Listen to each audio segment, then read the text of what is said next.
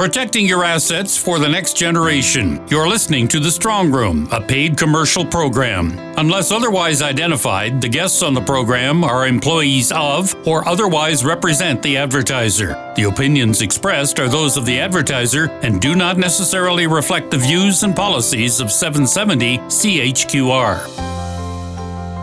Welcome to the Strong Room. I'm Peter Watts. Caregiving and the best interests of the elderly are the themes to the program today. The two topics are related in that as we age, we'll likely need some type of care, and we're all living longer. As well, mental capacity may become an issue, and that's something to take into account for both caregivers and for their financial advisors.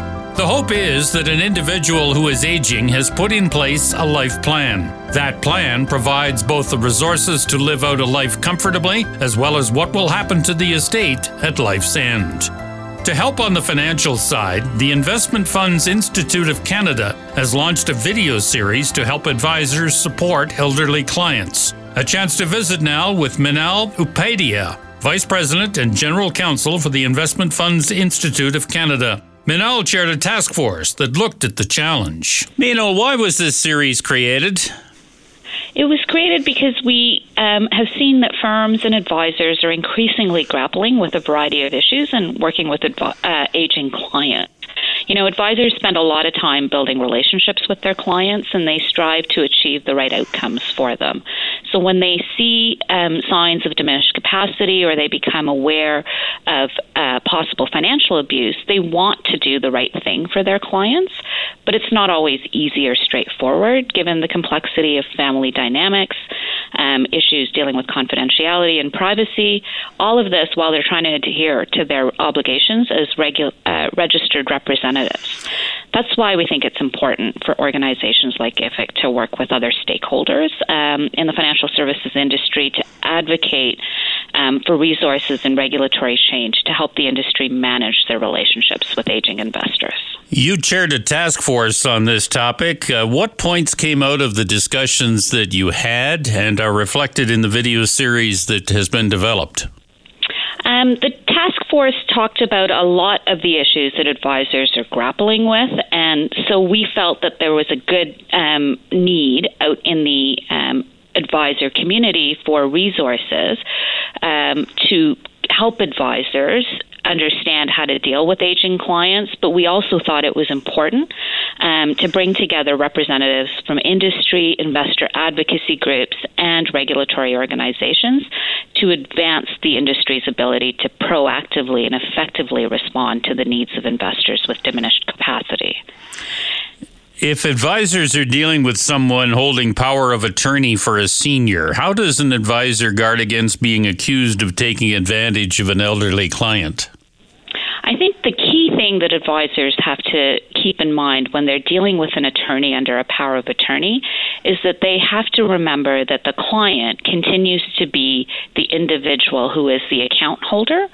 Both the advisor and the attorney have an obligation to act in that client's best interests. And so advisors should continue to advise on the account for the benefit of the client and not for the benefit of anyone else.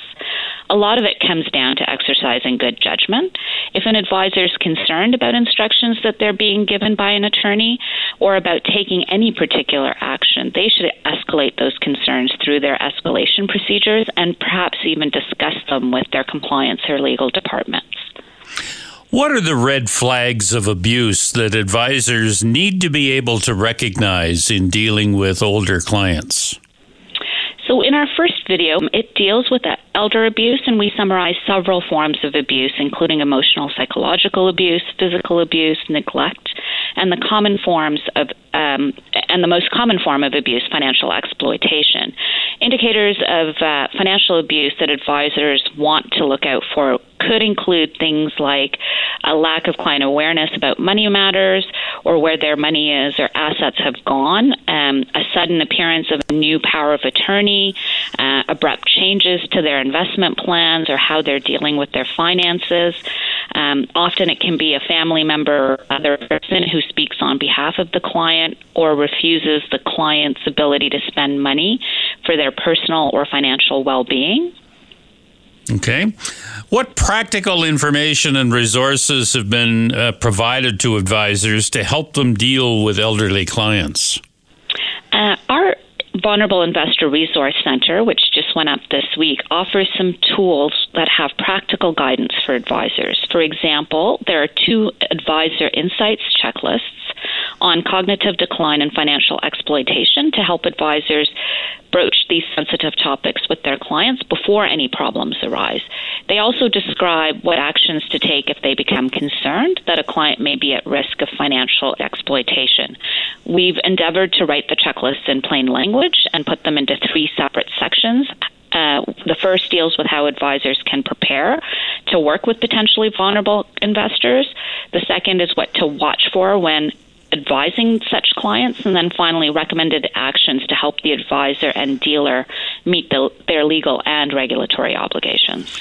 You mentioned family dynamics, and I wonder if this video series will spell out uh, the role of family and other influencers in elder abuse uh, when it comes to financial matters. It certainly does touch on the role of family um, and other influencers. It speaks to the fact that most often cases of elder abuse come from someone known to the victim. Um, what's also worth noting is that sometimes the victim may not recognize that they've actually lost financial control and decision making because of uh, because of advice, and sometimes the it may not even be the intended outcome of the abuser to be abusive. Um, they may not necessarily understand that they're behaving in an abusive manner. I think a lot of what advisors uh, will learn about dealing with elderly clients is being able to make them feel comfortable and not be intimidated by the meeting or the surroundings when it comes to discussions of finances. Um, it helps if the client, I think, has been a long-standing client of a particular advisor. Uh, but even so, as someone ages and perhaps with diminished mental capacity, uh, making sure that that com- the client is comfortable uh, in in the in the setting for this discussion would seem to be pretty important. Uh, I would absolutely agree, and that's why the three training videos uh, dealing with elder abuse, capacity and decision making, and elder friendly practices all emphasize the importance of establishing and maintaining a professional and comfortable rapport with clients. Um, the third video, in particular, provides practical guidance for advisors and firms in terms of what they can do to make their practice more elder friendly in many cases, it can be as easy as offering a comfortable and accessible meeting space, um, free from distractions and noise, suitable furniture, comfortable temperature, uh, and well lit with the appropriate audio visual support. Um, the other key factor is anchoring the relationship and trust because all advisory relationships essentially do start from a place of trust. Are advisors encouraged to go to the residence of a senior client in particular, uh, just to, to satisfy that feeling of comfort for the client? Think advisors have to do what is comfortable for themselves and their client. And so, if based on the relationship, what a client would like is for the advisor to attend. Um, for a meeting at the client's residence, that's certainly something that an advisor should consider. Um, often, advisors will go with another representative of their firm to meet with their clients in their client's desired location. And are these videos going to be available to the general public? Yes, they are. The complete series is going to be posted on our website at ific.ca.